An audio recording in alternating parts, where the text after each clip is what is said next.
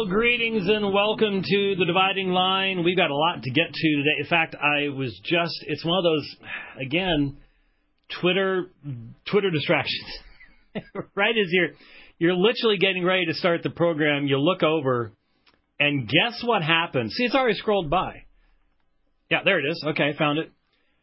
Guess what happened on this date in 1949? What happened on this date 1949. Since I'm looking over here. uh, 1949. 1984 was published. George Orwell's classic 1984 was published on this date in 1949. 74 years? 74 years. How did he get all that stuff right? It is amazing. Amazing. And you, you got to remember, I remember I, I, it was an assignment in high school, and I remember reading it, and the screen, the view screen in the apartment, where you have no privacy, where Big Brother can always see you and, and make you exercise harder. Remember? Um, in I read that before 1984. So that would have been probably read it 78, 79. May have been a little bit earlier than that if it was freshman year, but I think it was probably sophomore year. So 78, 79, somewhere around there. Um, so 84 was still in the future.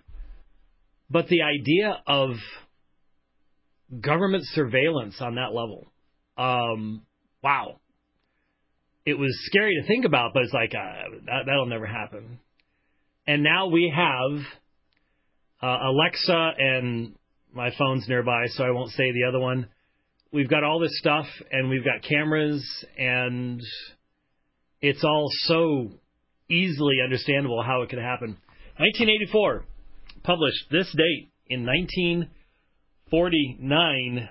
That's um, yeah, that just popped up on my screen. So yeah, there you go. Uh, not that I'm going to be discussing that anymore, but uh, lots of stuff we could be talking about regarding the SBC coming up. Uh, I'm not going to do that. I don't know if uh, we're going to have uh, our annual troublemaker in Texas report from the SBC or what. I, I don't know, haven't talked with him about that, but lots and lots of stuff going on. I guess there there was a report about all the money uh, being spent on amazing things at Southwestern Baptist Theological Seminary. And again, I just remember 1980, 81, uh, when I was, no, no, it was, it was when I was in college. Um, I, I just I just remember Southwestern was the place, man. That was the place to go. If you were in the Southern Baptist Church I was in, yeah, Southwestern is that was that was the place. That was where you wanted to be, and um, uh, it's it's not anymore. And uh, fascinating stuff about what they were spending money on while cutting staff at the same time. Um, but we won't be getting into all that right now um, uh, either. I did say on uh, the last program that I would just leave up what I didn't get to. And so I think it would be best to do that. And then uh, I, again, was looking at the computer and ran across a video from Leighton Flowers saying it's been two years waiting for an answer on this. And I, I don't listen to Leighton Flowers unless something pops up, unless someone says, hey, you specifically need to listen to this or something like that. Um, f- from my perspective, we have so fundamentally refuted the foundational where Leighton Flowers stands foundationally that anything, anything after that is just going back over the same stuff over and over again. It can be helpful to folks to demonstrate the numerous errors in exegesis and misrepresentation, straw man, right, left, and center. Uh, but I, it's just not. Uh, most of my days pass without ever thinking about soteriology 101 and Leighton Flowers. It's just, yeah. Um, anyway, uh, so I saw a video, and I just now realized. Oh wait a minute, I've got okay, I've got another too many windows open at the same time. I do have it, and so it's very, very short. And again, it allows us to get into the word. That's the most important thing. Um, just for anybody's edification and interest, again, we're between big trips.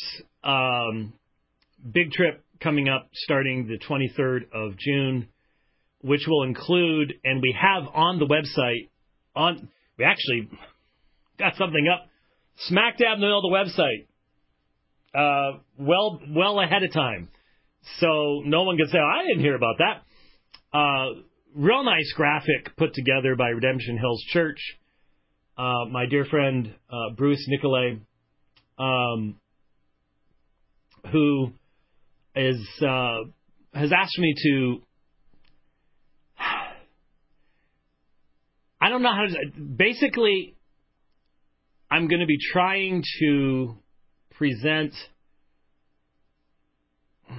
God's kingdom as we are to be living it out today. It's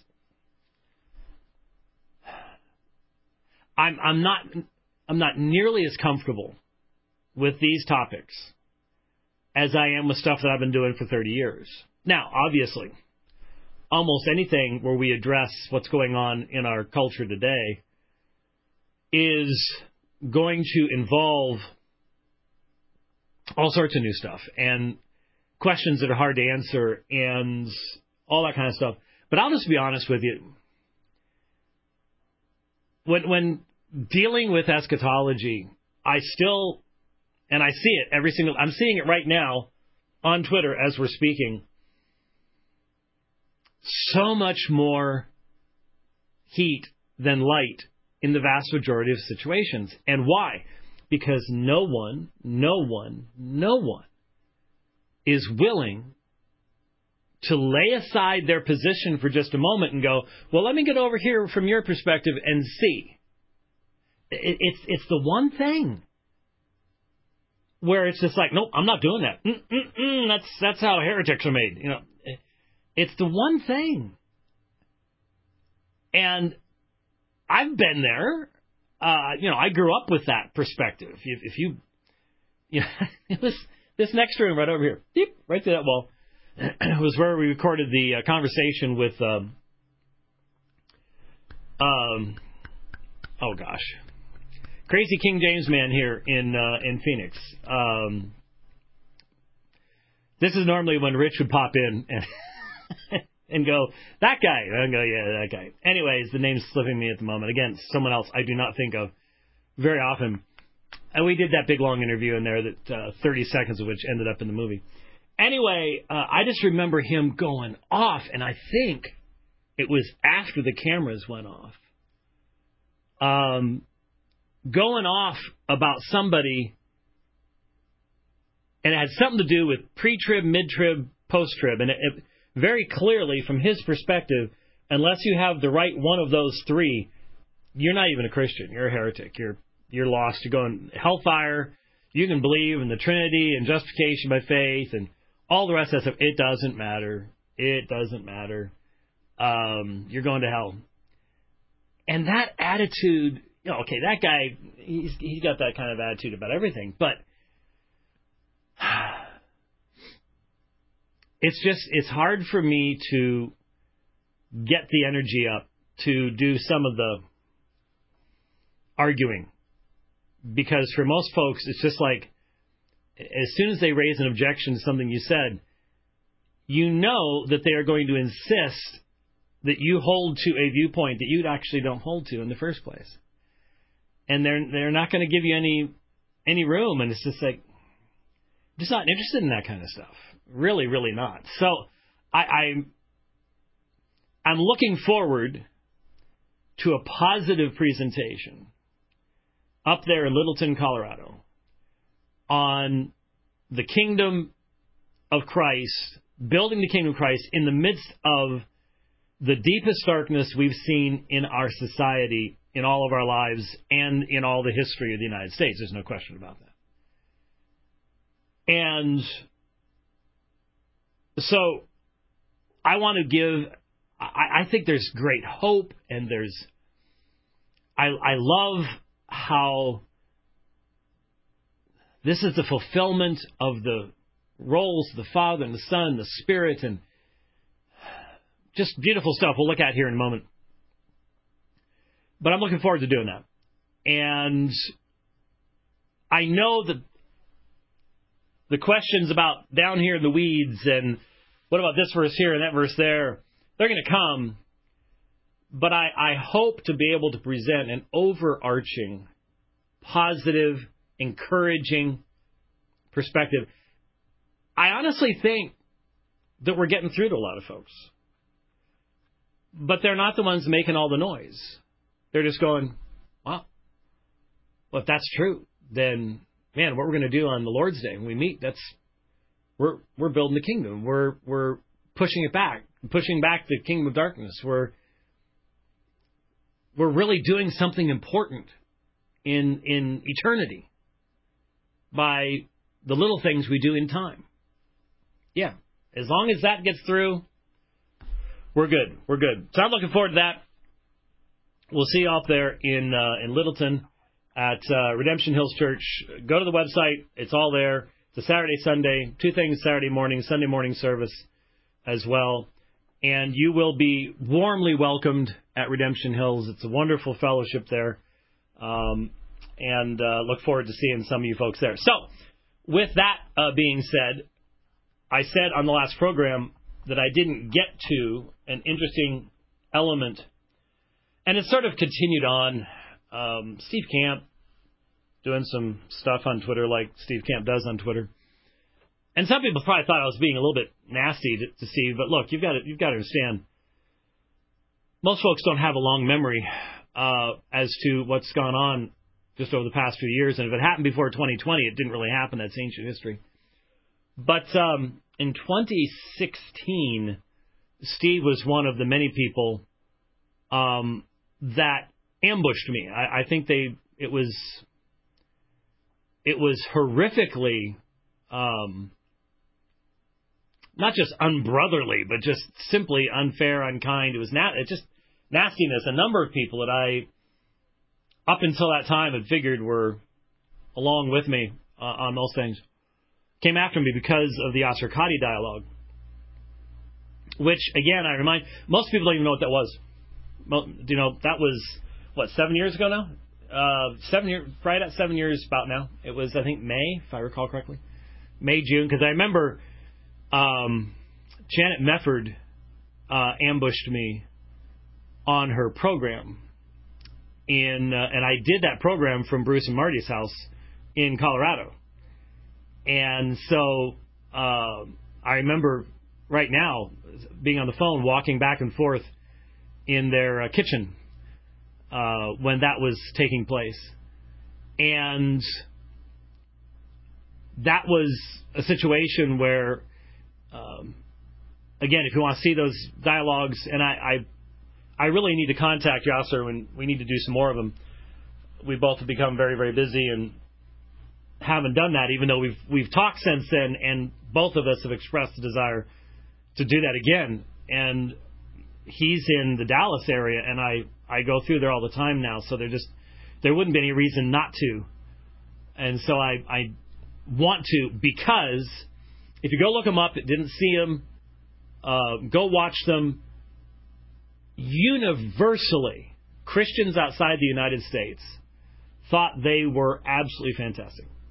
That it was such a door opener, such a conversation starter, such a gospel foundation laying opportunity to have that kind of respectful conversation with a leading Muslim scholar without laying aside your differences, but discussing them openly and with respect for one another, especially, especially people in uh, primarily Muslim countries thought, what an opportunity, especially the second one where I'm, I'm the mosque. And he's asking me awesome questions, just straight up. And I've, I've talked about some of the conversations we had afterwards that were just great. But in the United States, um, there were a number of people who were just disgusted. And uh, there was the guy that does the videos, and again, his name has slipped my mind too. But I don't really, even if I did remember, I'm not sure I'd bother bringing it up. But um, ended up in movies, called me a useful idiot. Steve Camp went after me. Like I said, Janet Mefford went after me, and I had hosted for her. I had literally filled in for her. I had not only been on her program over and over and over again, but I had actually done her program when she was out of town. Uh, I'd gone down to KPXQ and and and actually hosted the program. And and when she asked him to be on, I I knew there was a possibility this could happen, but I, being hopeful, James that I was, I I didn't think that it would do well. It, it did, and um, yeah, it was uh, it was quite quite the experience at that particular point in time, and and I I, do, I would very highly recommend that people go back if you have not watched them. But James White Yasir Qadhi, Y A S I R Q A D H I. Put that in uh, YouTube and they'll pop right up.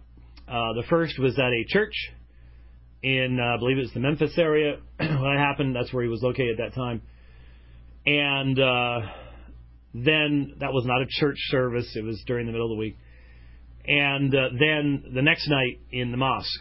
And uh, it was just, it was fantastic. It was, it was a great opportunity. And again, love to see that type of thing happen again. So, anyway, um, oh, okay. Uh, again, they, I finally switched over to TweetDeck. It, I am seeing more than I used to see, but I'm still missing stuff. Um, I, I there must be some way of, I don't know, but at least TweetDeck does allow me to see a lot of the stuff that I, you know, at least it's, it's popping up. So I was just seeing someone talking to someone who I had blocked at some point. Um, I have a very long block list. All right, let's let's get back to where we were here. I'm sorry. Uh, I said on the last program that I wanted to respond, and that that's actually where the connection was. Steve Camp made a comment um, yesterday or this morning, one of the two, about how everyone he sees presenting postmillennialism or theonomy, it's never exegetically based. Even Doug Wilson, Doug Wilson doesn't do a lot on Twitter. Um, but even even Doug had to respond, going, um, there's been a lot of guys that have published a lot of books that have done a lot of exegesis on this topic, and you may not have read them, but that doesn't mean that they weren't they weren't put out there. And and it's true. I I, I don't think that Steve has spent much time actually looking into uh, these particular issues. Uh, but uh, be that as it may, that was directly related to what I had mentioned on the program yesterday about noticing something interesting. 1 Corinthians 15, the resurrection chapter. It is a lengthy chapter. Much ink has been spilled over the years on different portions of the chapter because it does break up into different sections, and there are some extremely challenging texts. Um, 1 Corinthians 15 29, baptism of the dead. Um, if you want to make most preachers stutter, ask them about that after a uh, after a sermon or something like that, No wonder, were you even listening to me? What does that have to do with what I was saying? But uh, lots of stuff in 1 Corinthians chapter 15. But in the middle of it, you get 1 Corinthians 15 touches upon the big top level issues.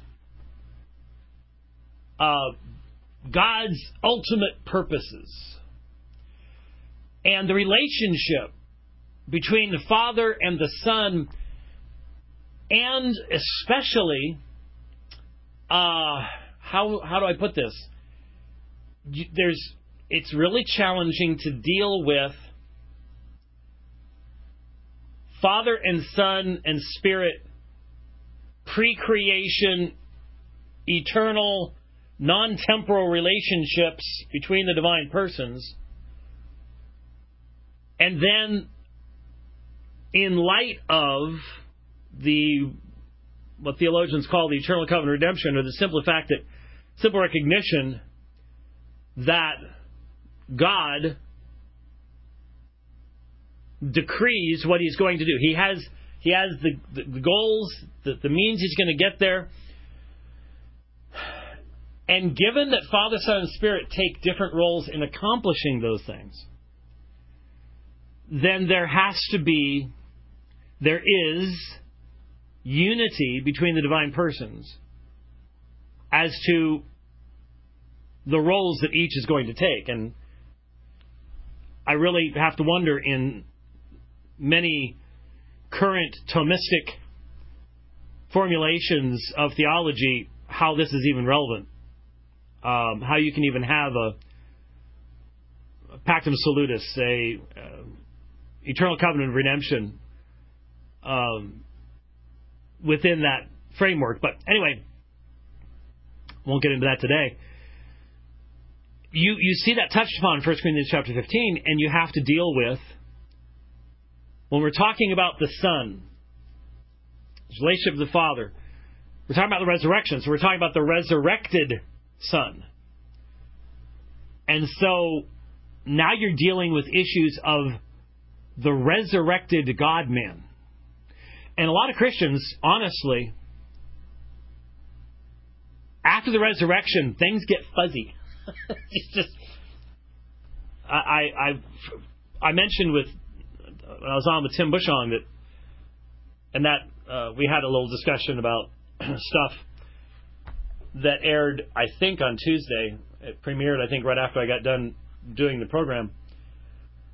And I mentioned there that a lot of Christians they they never think about the ascension of Christ. I hadn't. Um, I, I was asked to preach on an Ascension Sunday at a church in, again, I, I'm thinking it was New Jersey. And I was like, I don't remember anybody ever preaching about this. I never heard a sermon on this subject. It was it was a wake up call for me. and what happens after the ascension? And the relationship between father and son and what it means for the son to be the God man after ascension into heaven.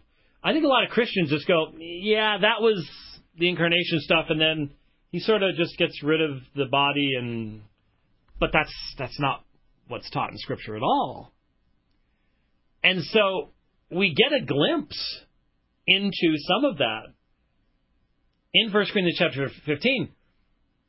Paul brings up a bunch of stuff as foundation for answering the fact that there are people in Corinth that were denying the physical resurrection of the dead. And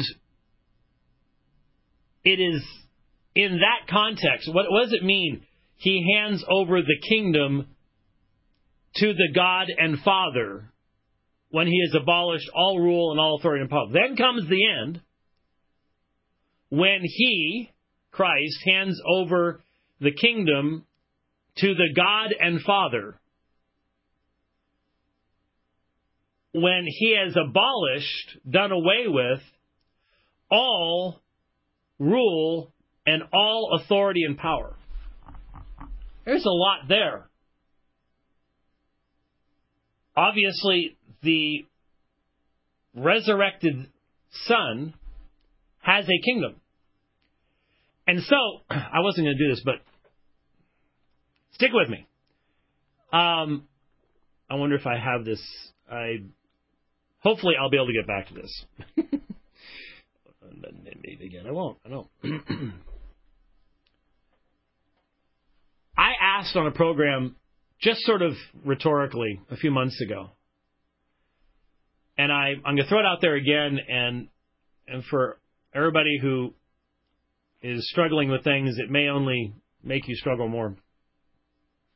Daniel 7:13 I kept looking in the night visions and behold the cl- with the clouds of heaven one like a son of man was coming. And he came up to the ancient of days and came near before him. Now, there's already been a revelation of the ancient of days in uh, verse 9. I kept looking until thrones were set up and the Ancient of Days was seated. His clothing was like white snow and the hair of his head like pure wool. Sound familiar? Sound familiar? Yeah. Description of Christ to the churches. But this is the Ancient of Days, and the Son of Man is presented before the Ancient of Days. So these are descriptions of deity and majesty. His clothing was like white snow, the hair of his head like pure wool. His throne was a blaze of fire. Its wheels were burning fire. A river of fire was flowing, coming out from before him. Thousands upon thousands were attending him, and myriads upon myriads staying for him. The court sat, and the books were opened. Well, here's Daniel 7. You've got Isaiah 6.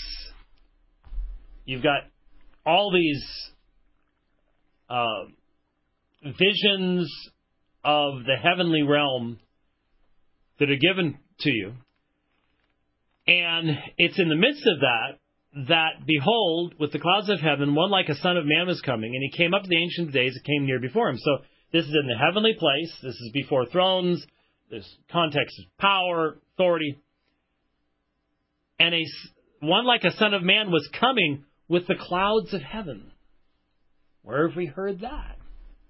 Oh, about the ascension. Huh. I wonder if there's a connection. And then when you then when you realize some of these things you're reading were written hundreds of years apart from one another. And of course, Isaiah, Daniel, hundreds of years before the time of Christ. So here you have the presentation of the Son of Man before the Ancient of Days in the heavenly context. And he comes the clouds of heaven. When does this happen? Well, the more I study it, the more it seems very clear this is the enthronement of the resurrected Messiah. This is the victorious Son of Man coming with the clouds of heaven, having accomplished redemption in his sacrificial death. He's presented before the Ancient of Days. Sound a little bit like Revelation 4 and 5? The Lamb standing as if slain. And what's the result? All created things praise him who sits upon the throne and the Lamb. Daniel 7:14 and to him that is the son of man was given dominion, glory and a kingdom that all the peoples, nations and men of every tongue might serve him. His dominion is an everlasting dominion which will not be taken away, and his kingdom one which will not be destroyed. Sounds like Revelation 5 is going, hey, here, here's, here's what's going on. All the peoples, nations, and men of every tongue might serve him. And what's interesting is the Greek Septuagint um, well, here, let's uh, let's see if I can bring it up for you here. See, I've got the uh, there's serve in Legacy Standard, but look at the Greek Septuagint. Latruusa. Latruusa. Now, you might. Do I dare even try this?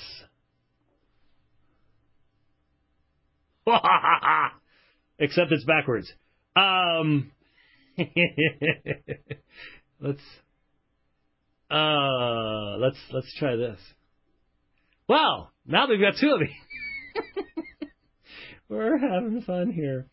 Uh, let's go back to here, and uh, we'll just we'll, we'll how you can still see it there, so we can I can talk and look do, do at the same time. There you go. Nobody see, needs to see me anyways, but it is a video, so you sort of have to do these things. Um, here, latreuo, douleuo, dulia, latria, to use the Latinized versions of these Greek terms. If you're wondering where you've heard those things before, this is central to the argument that we have with Roman Catholicism about the veneration of saints and angels. Uh, in Roman Catholicism, latria is only given to God. Dulia can be given to angels and saints and things like that. And then hyperdulia is given to Mary, and that she's the only one that receives hyperdulia. And the distinction is a distinction without meaning. Uh, a, a, normally, one particular Hebrew word, ahav, is used to translate both of them. So it, it, it's it's a distinction that is not derived from Scripture. It is one that's created to try to have an excuse for the idolatry that is a part of has become a part of Roman Catholic tradition. But the point is here in the Greek Septuagint, it's the highest form of worship, latreuo.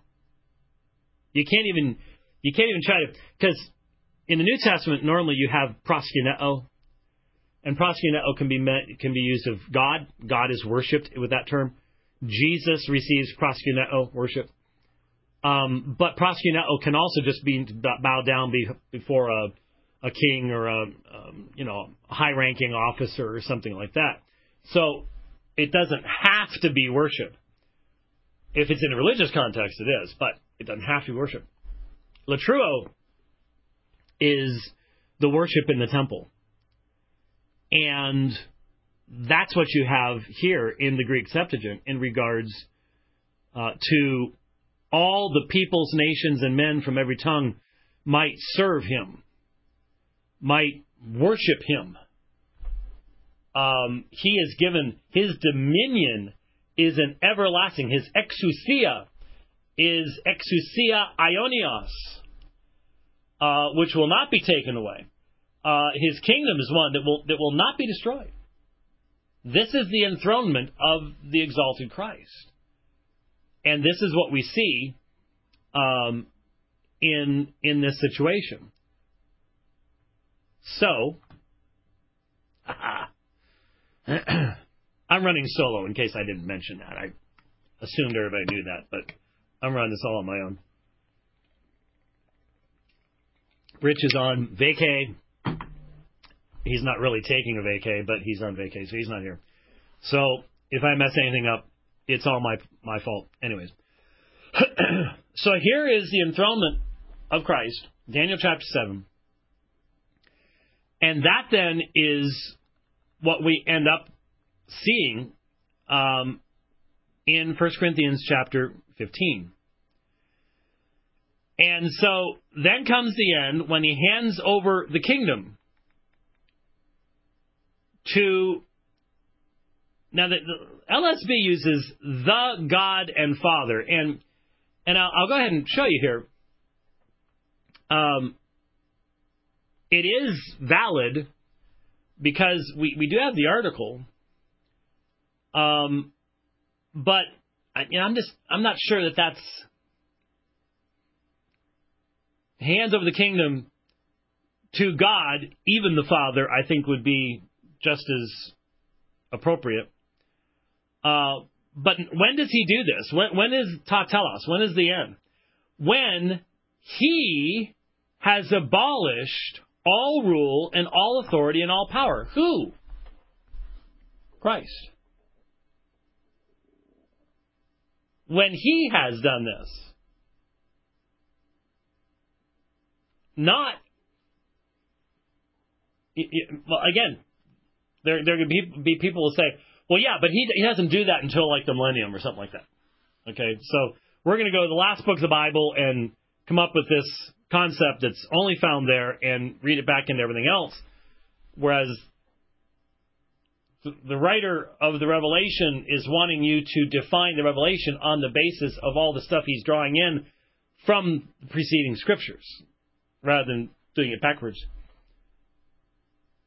Because it says in verse 25, and I was going to wear my shirt and I forgot. I can't believe I did that. Um, I even thought of it this morning. I still forgot it.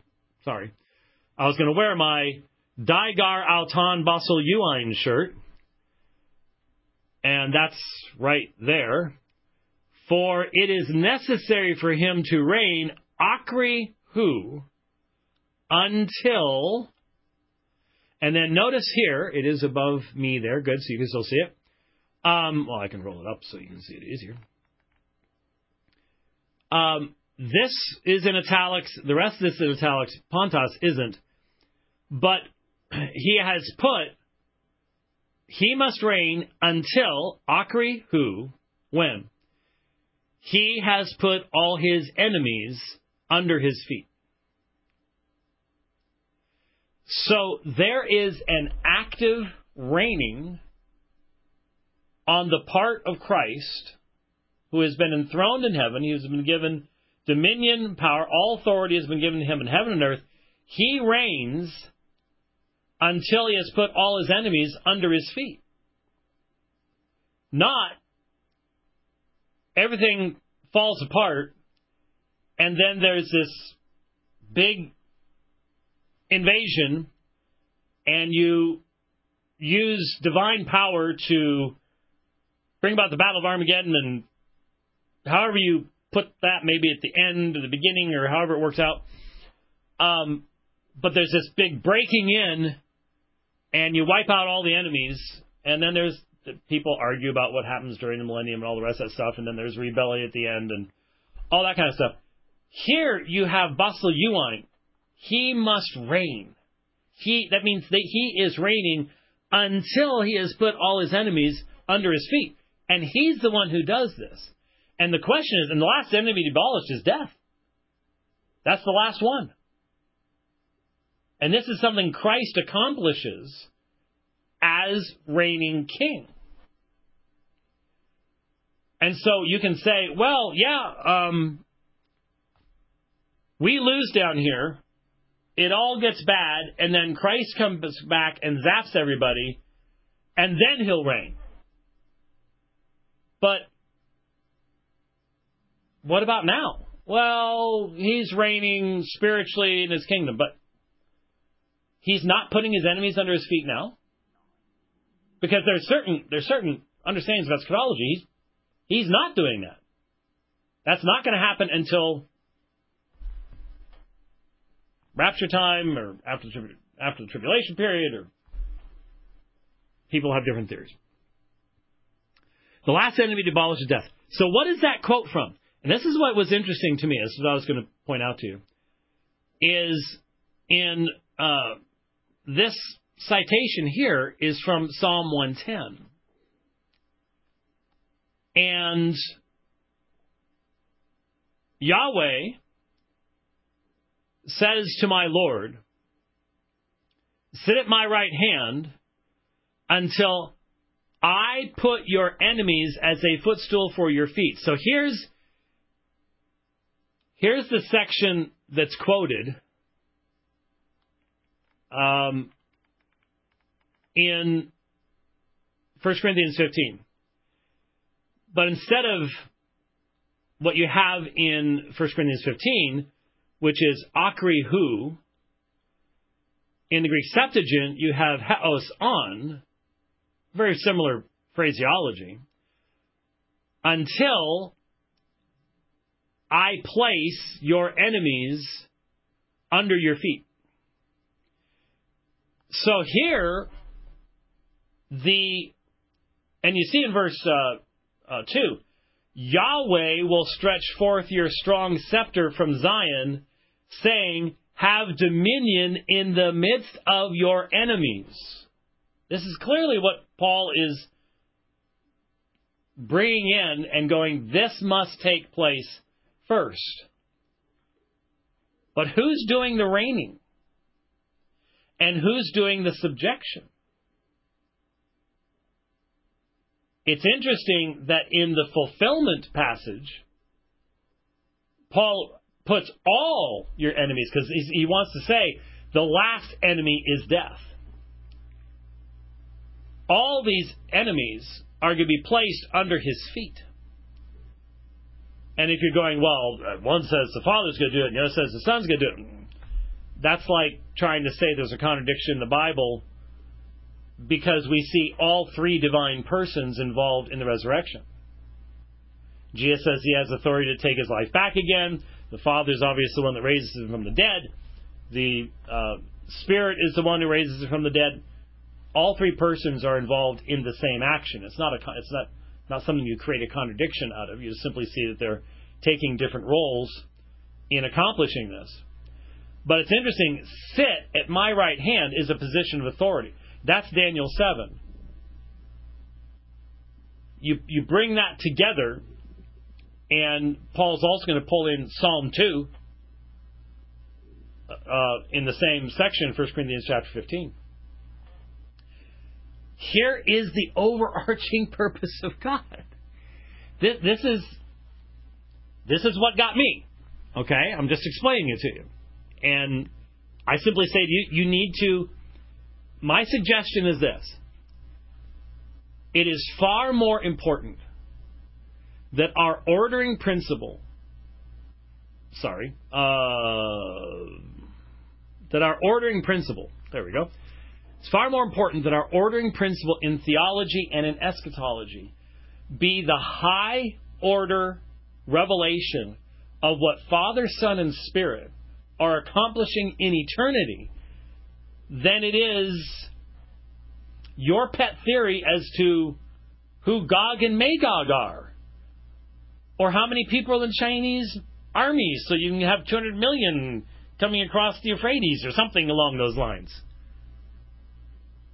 I was once there. That was when I was a young person, that's that was what eschatology was about.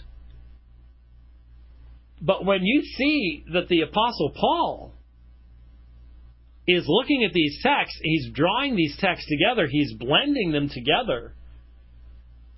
And he's he's saying he must reign until he has put all his enemies under his feet. That is an action of the enthroned Messiah, the risen Lord, to whom all authority has been given in heaven and earth.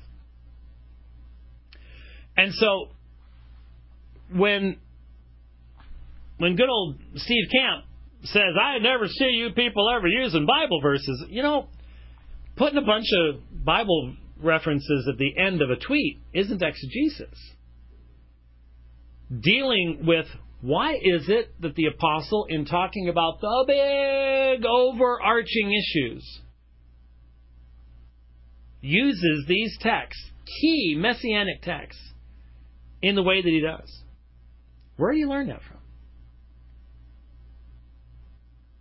You know, I've, I've often said, wouldn't you have loved to have been one of the disciples on the road to Emmaus? Wouldn't you have loved to have heard Jesus opening up the scriptures? um, and explaining from Moses onward, the testimony of him. Was this part of what was revealed at that time that we need to understand as well? Important questions, I think.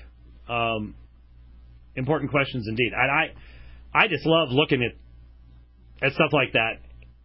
And again, I'm just like, you know what? I'm just going to throw this out here for folks I'm not gonna. I'm not trying to browbeat anybody into thing, anything. I, I, I don't want the heat. I only want the light. I, I shine the light and I go, think about it. Because for me, seeing the harmony, postmillennialism is Trinitarian to its core.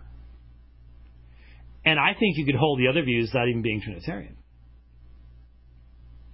Because when when I look at Psalm 2, Psalm 110. Uh, ask, and I'll give you the nations as your inheritance. That's you can't do that without the Trinity.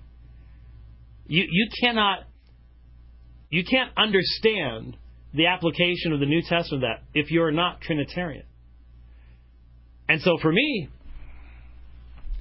seeing that harmony is beautiful. It's it's beautiful. And um, so there you go. Um, I throw it out there. And um, oh, by the way, oh, I forgot to bring it. Ah, I want to have Tobias Riemenschneider, or if you really want to say it to impress it, Riemenschneider. Uh, my dear brother Tobias on the program. He's got a Ezra Institute just put out a book that he wrote. Uh, if you thought we had challenges in the United States, and yes, I'm shifting topics here, but not really going this direction, but just mentioning, if you thought we had problems here, Germany was a lot worse. And I sort of walked through that with my dear friends in Frankfurt, Peter Schultz and Tobias Riemenschneider there in Frankfurt at the church there. I'm still teaching church history for them. We finally got. We've been doing this for over two years. I think, I think maybe coming up in three. and um, in fact, I need to need to find out whether we're whether we're doing a class this Friday or the Friday thereafter. And uh, this one's not showing it to me. I'm not sure why, but um, Huh, I, I thought for sure there was one in there.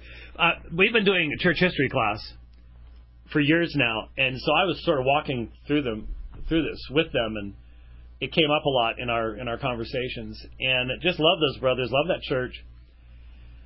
And uh, Tobias has written a book.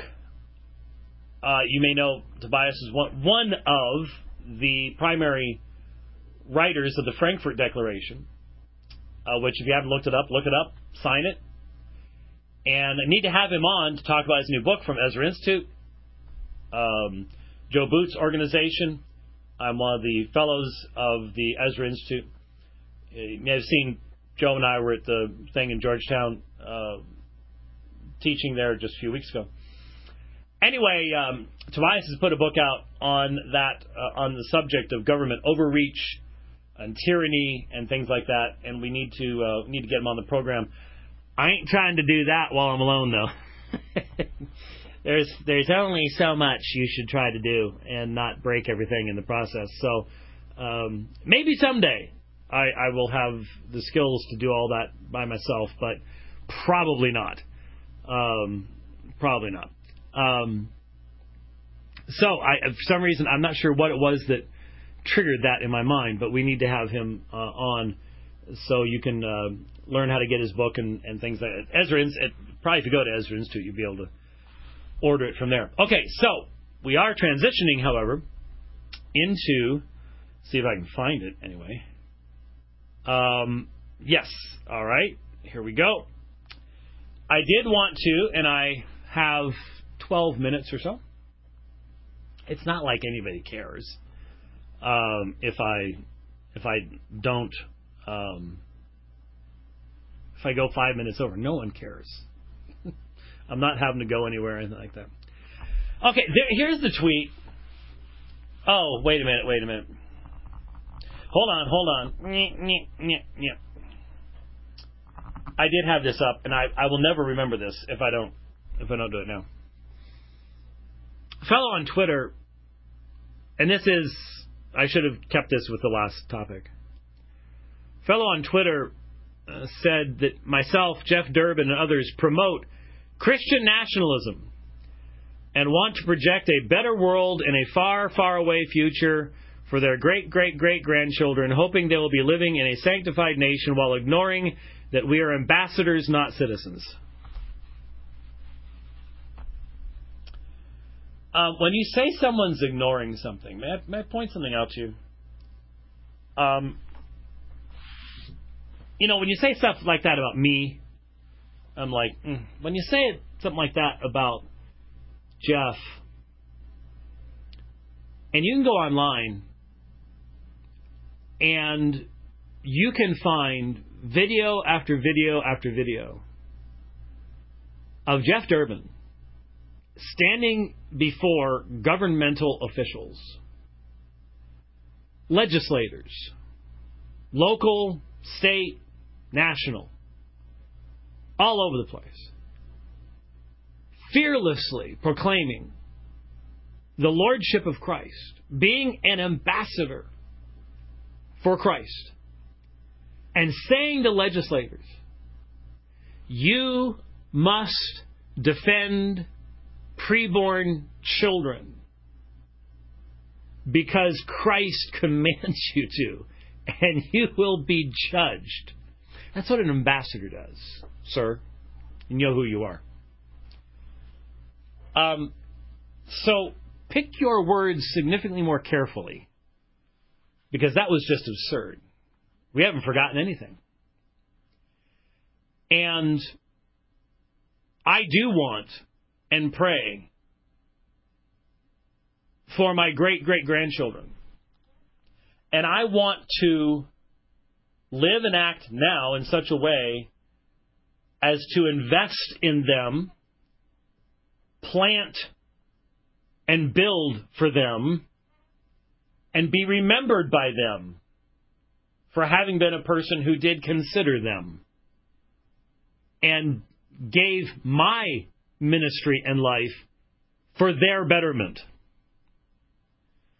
And if there is, and there may well be, I hope and pray not, but there may, may very well be a horrific time of darkness between now and my great great great grandchildren. There may well be. God is under no obligation uh, to make everything a bed of roses. And what's very clear to me is that in His sovereign decree, in the history of the church, we have been given example after example after example of what happens when you walk away from His truth. What happens to nations? What happens to cultures? And we may be getting the biggest example ever. And if we are still in the early church, or maybe the middle church, whatever else it may be, it's going to be an example that's going to have massive implications. That's quite possible. It's quite possible. I can't control any of that, but I can be faithful to the calling that has been given to me. And so I do not apologize for working toward that end. Um, but then he, he makes the argument that, well, what we're saying is our activities is, is what's going to bring about Christ returning, and he, he can't return until we do all this. That's just absurd. We are reformed. God has a decree. The day of his return is set. He's decreed the ends as well as the means. I, I just don't understand the silliness of people. Um, and it, it is just it's just just absolute silliness. The other thing, I, I, I can't spend much time on this, but uh, yesterday I, I just tweeted how sad I was about this. Um, I, I remember sometime I was I was teaching at Golden Gate Baptist Theological Seminary in Mill Valley. Beautiful place. They're not there anymore, sadly. I'm sure that campus sold for enough money to run the reduced size seminary forever. Most prime real estate. Well, until now. I mean, the Democrats have driven San Francisco into the sewer, literally. People are fleeing there uh, the leftists are even fleeing there. Maybe that's their plan. Even drive the leftists out so they'll infect every place else with leftism. I don't know. But anyway, I was teaching, and I remember every time you'd go up to teach on campus, I normally taught L1311. It was Christian Apologetics Worldview class. And you'd be put in a different housing unit. And I remember what the, this room looked like. I'm not completely convinced it wasn't the same trip where I had the conversation with Marty Minto about what had happened with Norm Geisler. I've told that story before. And the Potter's Freedom and Chosen but Free and all that stuff. Anyway, I remember the room. And somehow, while I was there, I I came to realize that the group Caedmon's Call had mentioned me in one of their recent album releases. And I think, could be wrong, but I think it was while I was there that I had my first contact with Derek Webb. And my recollection is that, that they were uh, playing some of my debates on the tour bus and and you know Lecrae did that too and stuff like that. A lot of things have changed over the years, but I met Derek, I think twice. I know I met him in Mesa or Tempe, Arizona. He was doing a concert, and he let me know about that as I recall, and we got together before the concert and sat around, and you know he was in his white T-shirt. Like I think that's the only thing. I don't think he owns any other. Well, we're gonna, about to see that's not the case. Um, and so I would like to have thought that had Derek had questions about the faith or about the Bible or about things like this, he certainly knew how to get hold of me. He, we we had each other's phone numbers. I've tried his number since then. It's, it's changed, so I don't have contact with him that way anymore. Um, he hasn't blocked me yet on Twitter, but I have said some strong things to him. But then I heard of his apostasy. Well, first I heard of his divorce, and then his apostasy. I've I've listened to some stuff, and it was just it was really hard to listen to the profanity and the depravity of thinking and things like that. But you can't stay there. And you know, remember about two or three months ago, I played a little video of where he was talking about, well, hey, you know, nothing do. I got to wait for God to do it. I'm just, you know, and it's his excuse for loving his rebellion because he he loves his rebellion. It's it's definitional of him. And yes, he he could be one of the examples that there are times, and it's a terrible thing to think about, that God takes people who have had a tremendous amount of light, and he he does this. There's Derek in a dress and pearls and it says, with June being Pride Month, I want to take the occasion to clearly say I unhesitatingly and wholeheartedly support my lesbian, gay, bisexual, transgender, and queer friends, their rights, their marriages, their unencumbered pursuit of happiness, and their breath. This is also true July through May.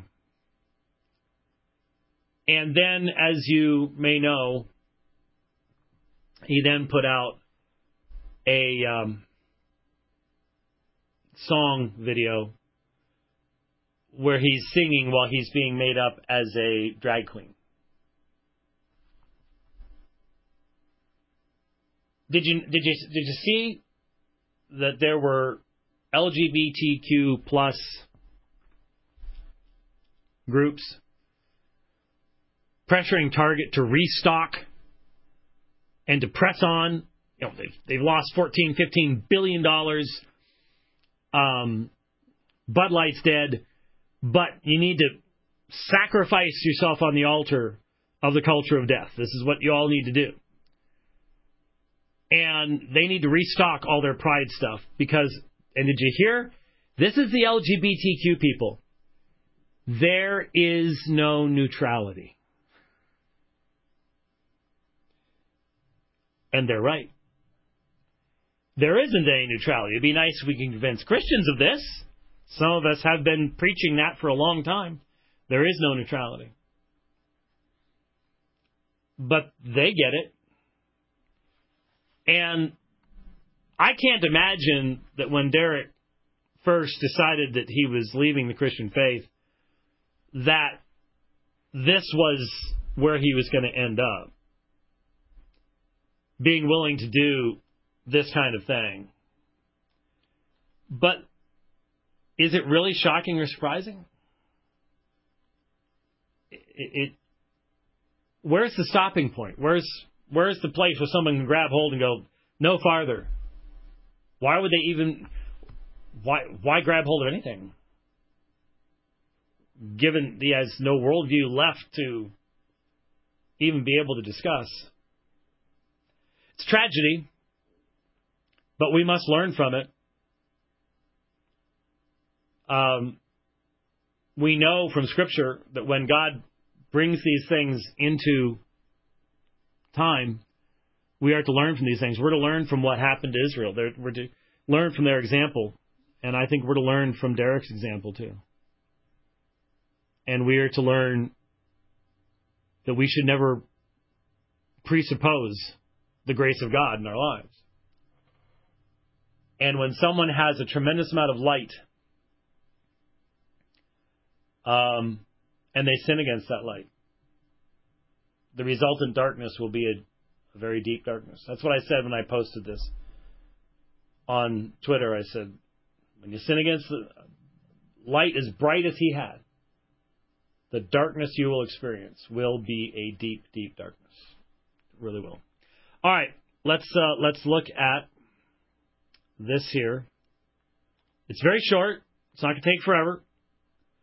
Um, well, his comment isn't, but we're going to take some time to look at the scripture. And again, I, I don't have to be anywhere at any particular point in time. Um, and so let, let's here. This is like I said. This is um, what I saw on Twitter. Um, and it was Leighton Flowers saying it's been two years. I've, I've never gotten an answer. I've not seen this before. Uh, so there you go. But here's um, let, us just take a look at it. Own know as well. So there is a personal, intimate relationship that exists between the sheep and the shepherd. Did you hear that? There's an intimate personal relationship between the sheep and the shepherd. So before people believe, they're sheep on Calvinism, right? They're sheep before you believe, because in order to believe, you have to be a sheep first, in the way they've interpreted John chapter 10, right? You have to be a sheep before you have, therefore, you have to have an intimate personal relationship with God before you have faith in Him. Can you explain that?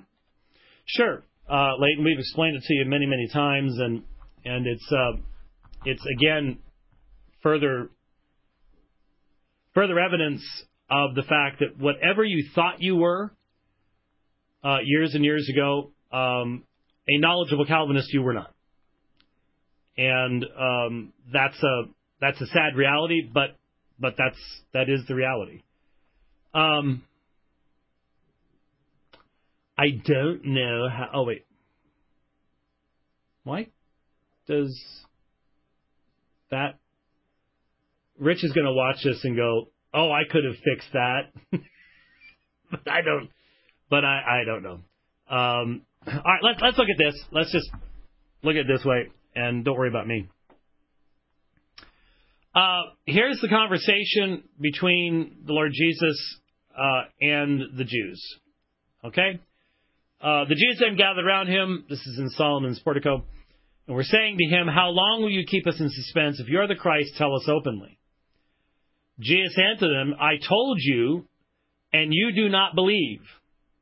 Same phraseology is used in John 6, said to the disciples who had rowed across the lake. The works that I do in my Father's name, these bear witness of me, but, but you do not believe because you are not of my sheep. But you, plural, are not believing, hoti, because uk esse ekton probaton ton hemon. You are not of my sheep. This is why you don't believe. It's because you are not of my sheep. Why? Because my sheep hear, key phraseology in the Gospel of John, hear my voice. Phones mu. My sheep hear my voice. And I know them, ginosko, I know them, and they follow me. I know them. Now, it, it's maybe this was, you know, I don't, I don't know by looking at it what particular comment I was making or or what program it was. And I'm not certainly not going to invest time uh, with everything I'm trying to do to track that type of stuff down. But one of the things that must be emphasized from John chapter 10 is that if you are truly one of Christ's sheep, there is that intimate personal relationship. Because the, sh- the, the shepherd chooses his sheep. The sheep don't choose the shepherd. Isn't that obvious? Isn't that a duh situation? Just as in John chapter 6, Jesus is addressing the unbelief of men who have tremendous light. They have tremendous light. They have the scriptures. The Messiah is standing right in front of them. They have tremendous light, but they don't believe. In the next chapter, what's going to happen? What's John 11? Resurrection of Lazarus. Some of these very same men are going to see that. That's not very far away from Jerusalem. So many of the same men who heard Jesus say, You do not believe because you are not my sheep. They're going to see Lazarus walk out of a tomb four days after he was put in there.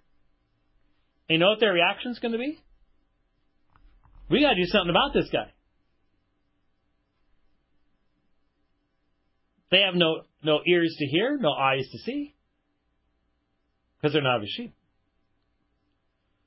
And the shepherd chooses the sheep. And the shepherd makes it so that the sheep will hear his voice. Now, he then goes on to say, My sheep hear my voice, and I know them, and they follow me, and I give eternal life to them, and they will never perish ever. That's the LSB's somewhat stilted way. Uh, someone asked me about this recently. Um, but that is their way of expressing this. It's called the aorist subjunctive strong denial. You've got the double double negative. Um, so they will never ever perish. The LSB says that they will never perish ever and no one will snatch them out of my hand. My Father who has given them to me is greater than all, and no one is able to snatch them out of the Father's hand. I and the Father are one. Please notice, plural, are one. We are one. They are one in the accomplishment of the salvation of God's people. And so Notice what we have in verse 29.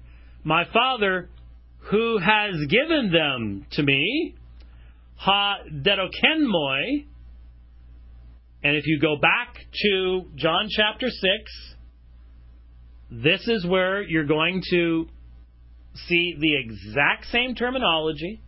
You have the same terminology in John 6 that you have in John 8, that you have in John 10, that you then see in John 17, it's just over and over and over and over again. The Father gives a particular people, the sheep, to their shepherd. And he is greater than all, and no one is able to snatch them out of the Father's hand. I and the Father, we are one, and as a result, the Jews pick up stones to stone him because they recognize what this claim is actually all about. So, what is Leighton Flowers' complaint here? Well, you're saying that the sheep know him, but you have to be the sheep to believe, so you have to have an intimate relationship with him before you can believe in him. And sometimes when I hear Leighton trying, because see what Leighton Flowers does, his job, and he works at it day and night, and I, I feel for the man. I truly do. His job is to try. His job is to do what the Jehovah's Witnesses do with the Trinity. I remember uh, years ago. I don't have it here, but um, their primary study book was uh, the Life Everlasting, the Red Book, with all the pretty pictures and stuff like that. And that's what they would study with people, and they got you to do a study with them in the home. Is that's that's where they would start, and we called it the, the infamous black page. It was a page where they they reverse printed it, so the print was a light color and black in the background, and it was where they would give an accurate definition of the Trinity, and then in the next paragraph give an inaccurate definition of Trinity, And all of it was specifically to create confusion. So as to communicate to people, you shouldn't believe this stuff because it's so confusing and it doesn't make any sense and, and all that kind of thing. And that's what that's what Leighton does in regards to Reformed theology. Is his job is to try to make it as confusing as possible. Because what Reformed theology is saying is the Father in eternity past, Ephesians chapter 1, has given a specific people to the Son. And he has entrusted their salvation to him. And as the Son says in John chapter 6, he's come down from heaven not to his own will, but the will of him who sent him. What's the will of him who sent him? That of all that he has given me, same exact terminology, I lose none of it, but raise it up on the last day. All that the Father gives me will come to me. That's the prior action. That's the action of the Father. He's given it people to the Son, and they come as a result. And all we're saying is, is that that giving by the Father to the Son makes you one of Christ's sheep. Or to use John chapter 8, why do you not hear what I'm saying to you? Because you do not belong to God. You've not been given to me. That's why you can't hear. It's the same theme. John 6, John 8, John 10. It's a drumbeat. We can allow all these passages to be related to one another, see how it's a consistency reading through the Gospel of John. Synergists have to jump all over the place. They can't they can't do that kind of exegesis and end up with a synergistic, um, man centered gospel like they have. So, in John chapter 10, we are saying Christ's sheep hear his voice. And they are made Christ's sheep by the Father giving them to the shepherd. That's that's all we're saying. The giving takes place in eternity past. It then has fruition in time. And so you have the eternal decree, forms the fabric of time, and when God decrees, Spirit moves, raises us to, to uh, spiritual life. We hear the message, we hear the gospel, the message of our salvation. We believe we are regenerated and uh, saved, to use the nice broad term. But that's what happens in time. What happens in time is the result of the eternal decree of God. That's what you have in John 10. That's what you have in John 6, John 8, so on and so forth. So he's trying to say, well, if you say that the sheep have a personal relationship with Christ, then they've always had that relationship, and so you have to have a relationship with Christ before you can believe in Christ. Oh, look at the confusion. And of course, that ignores the reality that when we're talking about the sheep have that intimate relationship with Christ, they, I know them. Christ, Christ says to those he sends away, I never knew you, depart from me. He can't say that to his sheep because he says to his sheep, I know them and they follow me. There is a relationship that exists there. And it's a relationship that we become aware of and experience the reality of at the time when God breaks through in His grace, raises us to spiritual life, regenerates us, gives us the gift of faith and repentance.